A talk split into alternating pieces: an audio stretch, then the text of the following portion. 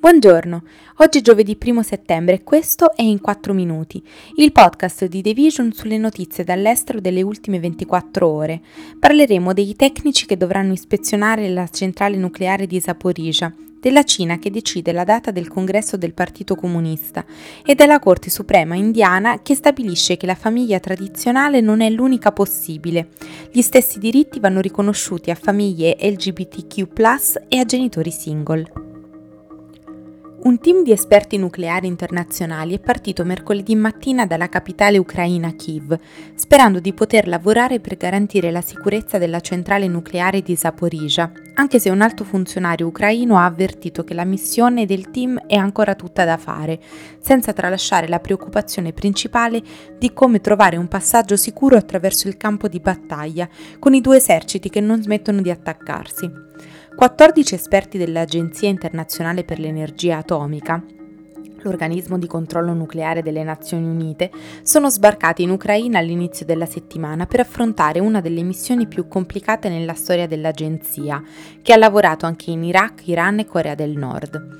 Per raggiungere la struttura occupata dai russi, la centrale nucleare di Zaporizhia appunto, la squadra deve superare i crateri e le trincee del fronte ed entrare in un'area dove i frequenti bombardamenti hanno sollevato i timori di una possibile catastrofe nucleare.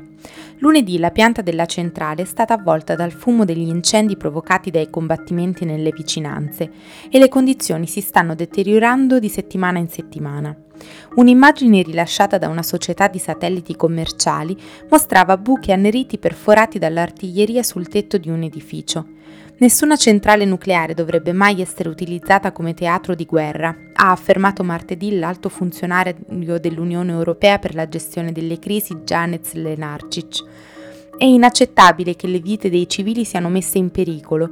Continueremo a essere vigili e pronti ad agire, ha concluso.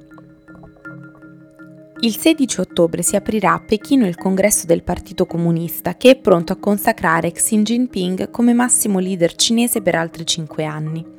La data di inizio del ventesimo congresso del partito, un evento fondamentale nel ciclo di vita politico della Cina, è stata rivelata dopo che il Politburo, un consiglio di 25 alti funzionari, ha stabilito i dettagli dell'evento.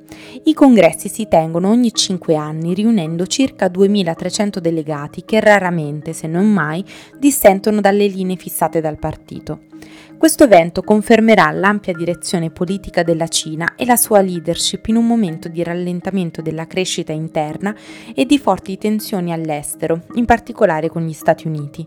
Sebbene non vi sia alcuna certezza ufficiale che il congresso estenderà l'era di Xi, il suo accumulo di poteri e l'intensa promozione che ne fa il partito stesso suggeriscono che è molto probabile che vinca un terzo mandato per altri cinque anni come segretario generale del partito, prolungando un mandato iniziato nel 2012. In precedenza sembrava che i massimi leader cinesi si fossero adattati a un modello di 10 anni al potere, ma i funzionari del partito hanno descritto Xi come il leader visionario di cui la Cina ha bisogno per assicurarsi la sua ascesa, in un mondo sempre più pericoloso nel futuro. I paesi occidentali guidati dagli Stati Uniti non vogliono vedere l'emergere di una Cina potente, ha scritto Ku King-shan, un alto funzionario ideologico del partito in un saggio sul ruolo di Xi nel futuro della Cina a luglio. La lotta tra i due sistemi sociali e le due ideologie sarà di lunga durata, complicata, ardua e severa, ha detto.